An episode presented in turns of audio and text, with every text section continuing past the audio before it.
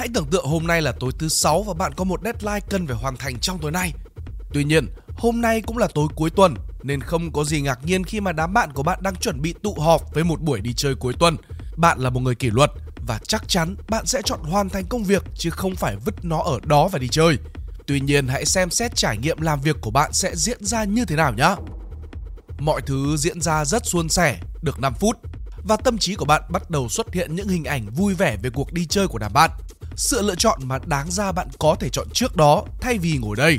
Quá trình tập trung của bạn bị sao nhãng, bạn lo lắng rằng mình có đang bỏ lỡ điều gì đó thú vị không?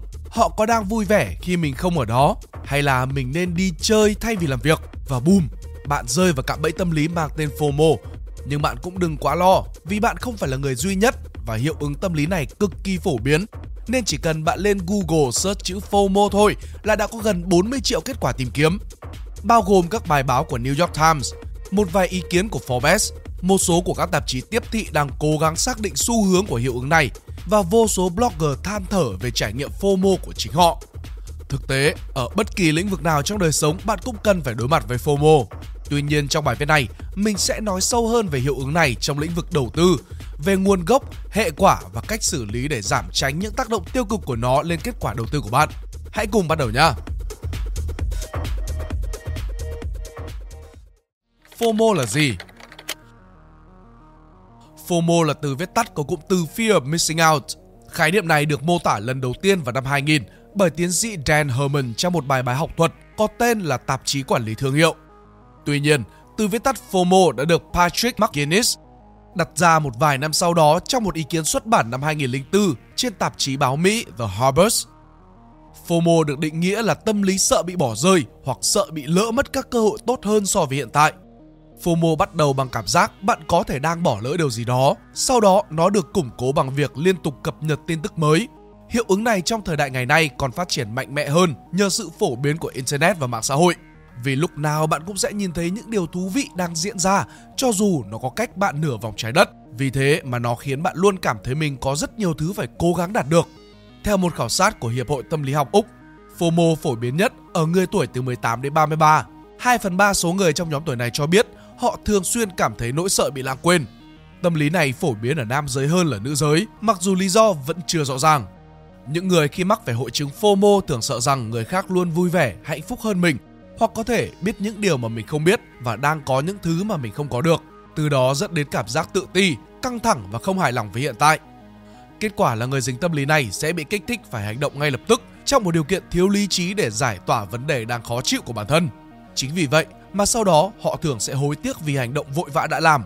Ngược lại, trường hợp không thể làm gì để thay đổi hiện tại thì sẽ phải chịu cảm giác khó chịu dai dẳng kéo dài. Trong đầu tư, Tâm lý này khiến cho nhà đầu tư đưa ra quyết định mua bán vì lo sợ mình sẽ bỏ lỡ những khoản lợi nhuận và những người khác sẽ có lãi nhiều hơn mình. Ví dụ khi thị trường chứng khoán đang tăng trưởng tốt, khi đó mọi người xung quanh bạn, các phương tiện truyền thông đều sẽ nhắc đến cổ phiếu và các khoản lợi nhuận. Lúc này bạn sẽ cảm thấy bị thôi thúc phải đầu tư ngay lập tức để tránh bỏ lỡ các khoản lợi nhuận tiềm năng mà quên mất những yếu tố khác như là rủi ro hay là khoản đầu tư đó có phù hợp với bạn hay là không. Chỉ đến khi những rủi ro xuất hiện thì bạn mới bắt đầu đi cầu cứu sự trợ giúp và trong đầu tư như thế thì đã là quá muộn rồi. FOMO có lợi hay có hại? Thực tế bất kỳ vấn đề gì vẫn luôn có hai mặt của nó và FOMO cũng vậy. Về mặt tích cực, ở một mức độ nhất định, FOMO giúp chúng ta có một tinh thần gánh đua, luôn luôn muốn cố gắng, học hỏi để tiến lên, bắt kịp những người khác. Tuy nhiên ở mức độ cao và thường xuyên hơn, FOMO lại biến sự ganh đua đó trở thành cảm giác canh tị với những thứ mà người khác có từ đó khiến ta cố đạt được giống như họ, mặc dù điều đó có thể nằm ngoài điều kiện và vòng tròn hiểu biết của mình. Ví dụ, bạn nghiên cứu kỹ về ngành ngân hàng và nắm giữ cổ phiếu ngành này để đầu tư. Tuy nhiên, cổ phiếu bạn đang nắm giữ mãi không tăng giá, trong khi cổ phiếu những ngành khác thì trần liên tục 2-3 ngày. Lúc này cảm giác bất an và lo lắng bắt đầu lớn dần. Bạn bắt đầu nghi ngờ bản thân và nghĩ rằng các cổ phiếu kia sẽ tiếp tục tăng, còn của bạn thì sẽ mãi mãi không thể bắt kịp. Ngày hôm sau mọi thứ vẫn diễn ra như vậy các cổ phiếu kia mở cửa đã tăng mạnh, còn cổ của bạn thì chẳng nhúc nhích gì. Lúc này FOMO khiến cho bạn hết có thể kiềm chế nổi và bán cổ phiếu của mình đi để nhảy sang mua cổ phiếu kia, mặc cho việc bạn chưa tìm hiểu gì về các cổ phiếu đó và đó là phần mở đầu của câu chuyện đù đỉnh. Với cá nhân, FOMO sẽ làm cho một nhà đầu tư luôn bị cuốn theo các tin tức mới, các hình ảnh khoe lợi nhuận và rồi tựa đưa mình vào cái bẫy của việc mua bán liên tục vì không hài lòng khi các cổ phiếu khác tăng mà cổ phiếu của mình đứng im hay là luôn đu theo các cổ phiếu đã tăng nóng vì sợ bị bỏ lỡ mất các khoản lãi lớn nếu như mình đang đứng ngoài. Với đám đông, FOMO khiến cho họ luôn chạy theo những gì được coi là xu hướng và được nhiều người chú ý. Ví dụ, điển hình là những cổ phiếu tăng giá thì lại càng được bàn luận nhiều, được tung hô, càng ngợi. Vì thế mà càng thu hút thêm nhiều nhà đầu tư mới tham gia và tích tụ dần. Cuối cùng, chúng ta có được thứ gọi là bong bóng.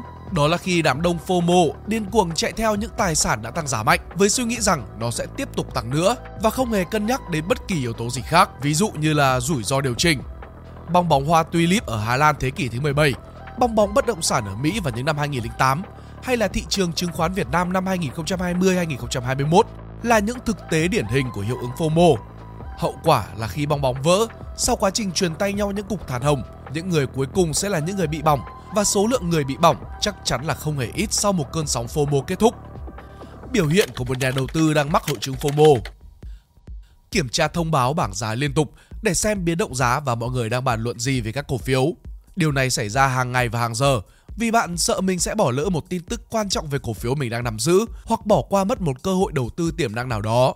Bạn không thể tập trung vào làm việc khác khi biết rằng mọi người vẫn đang bàn tán về các tin tức mới, mà tin tức thì luôn phải cập nhật liên tục.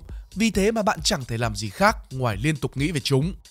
Biến động giá cũng như vậy, sự hấp dẫn của hai màu xanh đỏ khiến cho máy tính làm việc của bạn lúc nào cũng có ít nhất một tab bảng giá để bên cạnh. Để chỉ cần mất 0,5 giây click chuột là bạn sẽ xem được giá cổ phiếu đang tăng hay giảm.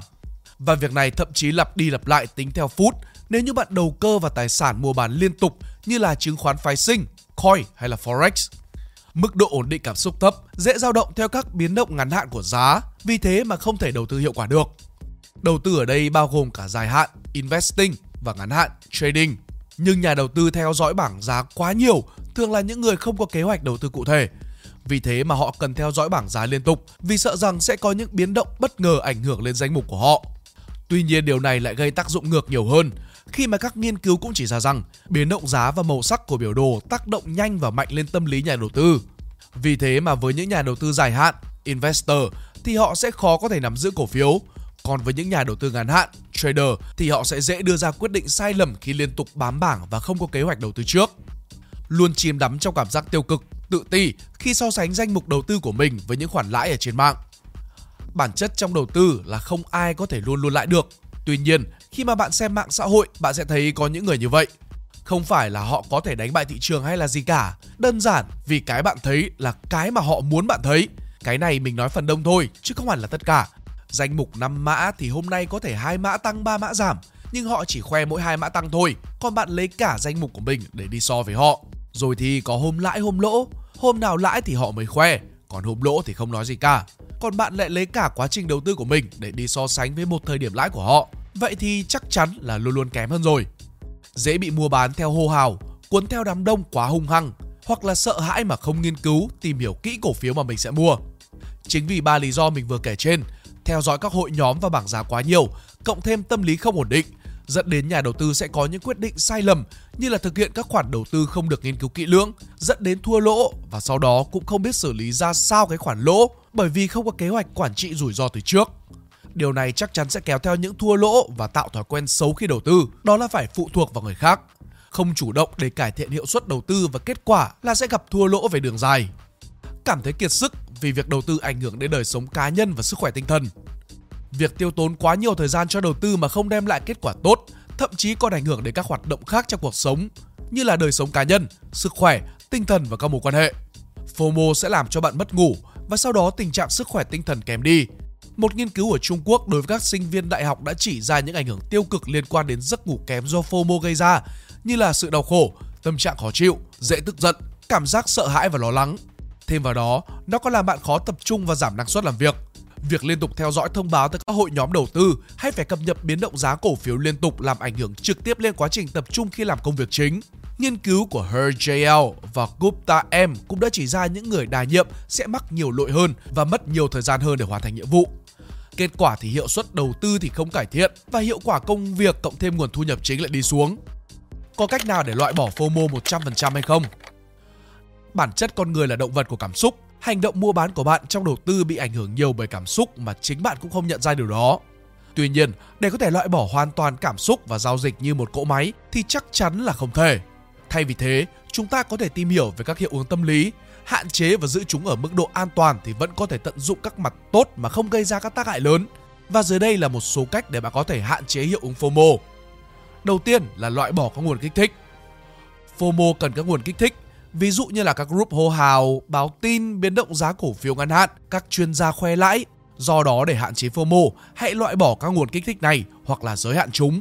Bạn hãy tắt thông báo các group chat, các nguồn tin thường xuyên xuất hiện ở trên điện thoại của bạn. Unfollow các tài khoản mạng xã hội hay đi khoe lãi. Như vậy bạn sẽ tránh sao nhãng và tập trung làm các công việc khác hiệu quả hơn rất nhiều. Nhưng như vậy thì làm sao bạn có thể cập nhật tin tức được? Câu trả lời là hãy dành một khoảng thời gian cụ thể trong ngày cho việc này.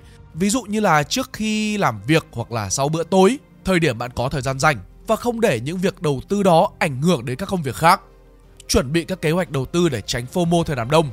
Nếu FOMO như là một cơn đau thì việc theo dõi tin tức, nghe ngóng phím hàng giống như là một liều thuốc giảm đau.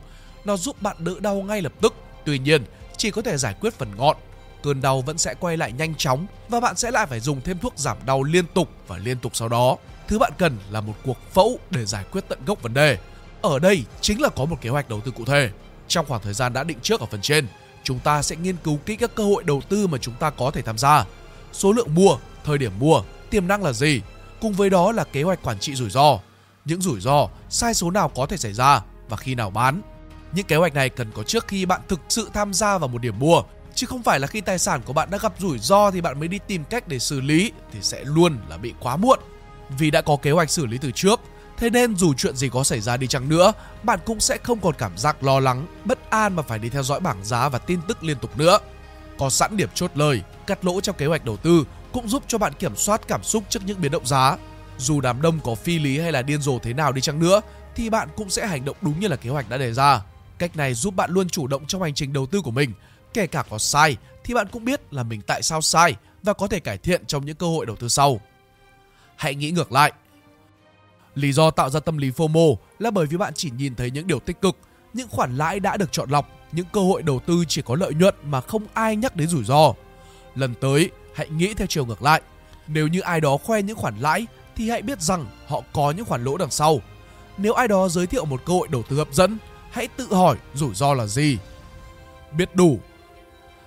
Theo các nhà tâm lý học, FOMO là một dạng biến dạng nhận thức. Vì vậy, thay đổi cách nhìn nhận vấn đề cũng là một cách để bạn có thể kiểm soát những ảnh hưởng của hiệu ứng tâm lý này.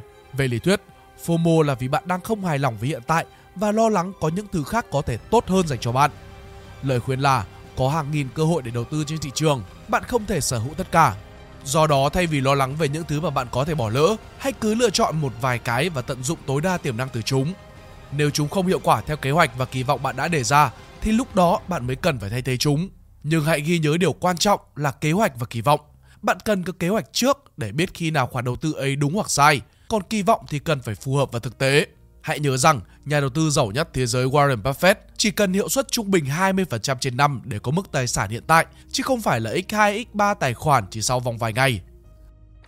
Thay lời kết Chắc chắn là nói dễ hơn làm, nhưng mà còn hơn là không nói đúng không? Cá nhân mình cũng làm trong lĩnh vực đầu tư và cũng đã từng trải qua những giai đoạn bị ảnh hưởng nặng nề từ tâm lý FOMO. Do đó, nếu bạn là người mới đầu tư hoặc là đầu tư lâu nhưng vẫn đang gặp những vấn đề với FOMO thì hy vọng những thông tin trong bài viết sẽ giúp bạn nhận biết được và hạn chế những ảnh hưởng của hiệu ứng này. Hãy tập luyện và bạn sẽ kiểm soát được những tác động từ FOMO. Thêm một tin vui cho các bạn là nghiên cứu chứng minh rằng FOMO giảm dần theo tuổi tác. Vì vậy mà càng về già thì bạn sẽ ít muốn bon chen hơn đấy. Nếu các bạn thích bài viết này, hãy like và share để ủng hộ chúng mình. Đừng quên bấm nút subscribe và nút chuông bên cạnh để không bỏ lỡ video nào bọn mình ra trong tương lai. Cảm ơn các bạn đã lắng nghe. Đây là Spider Room, còn mình là Pink Dot. See ya!